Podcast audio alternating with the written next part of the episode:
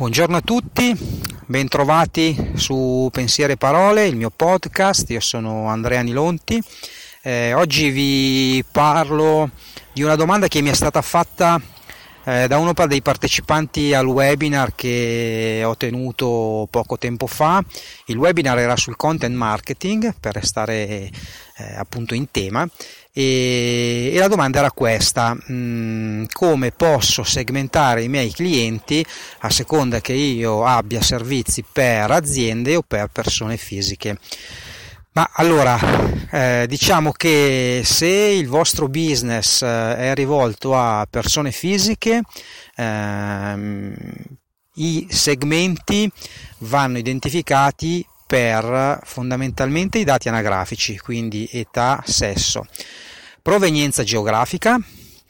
e tipo di impiego questi sono i dati che è necessario avere per, per capire eh, se una persona eh, è più adatta a ricevere un certo tipo di servizio piuttosto che un altro. Ovviamente non sono sufficienti, eh, diciamo che si può partire da qui. Altri dati che potrebbe essere interessante avere, quindi bisognerebbe avere una strategia per raccoglierli poi questi dati, è se eh, la persona a cui ci vogliamo rivolgere ha una famiglia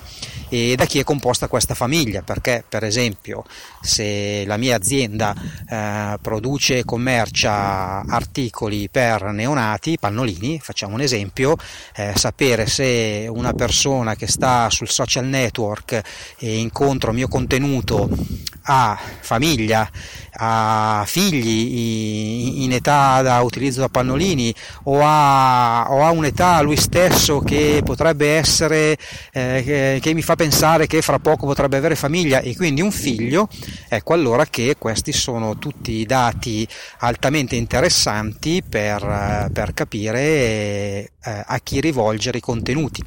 Se al contrario il mio business rivolto alle aziende, quindi mi occupo di fare B2B, mh, mm, non sono le anagrafiche le cose interessanti, sono per esempio capire in che mercato occupa il mio cliente. Quindi eh, se è un'azienda tessile opererà nel mercato del tessile. Altro dato importante da sapere è il fatturato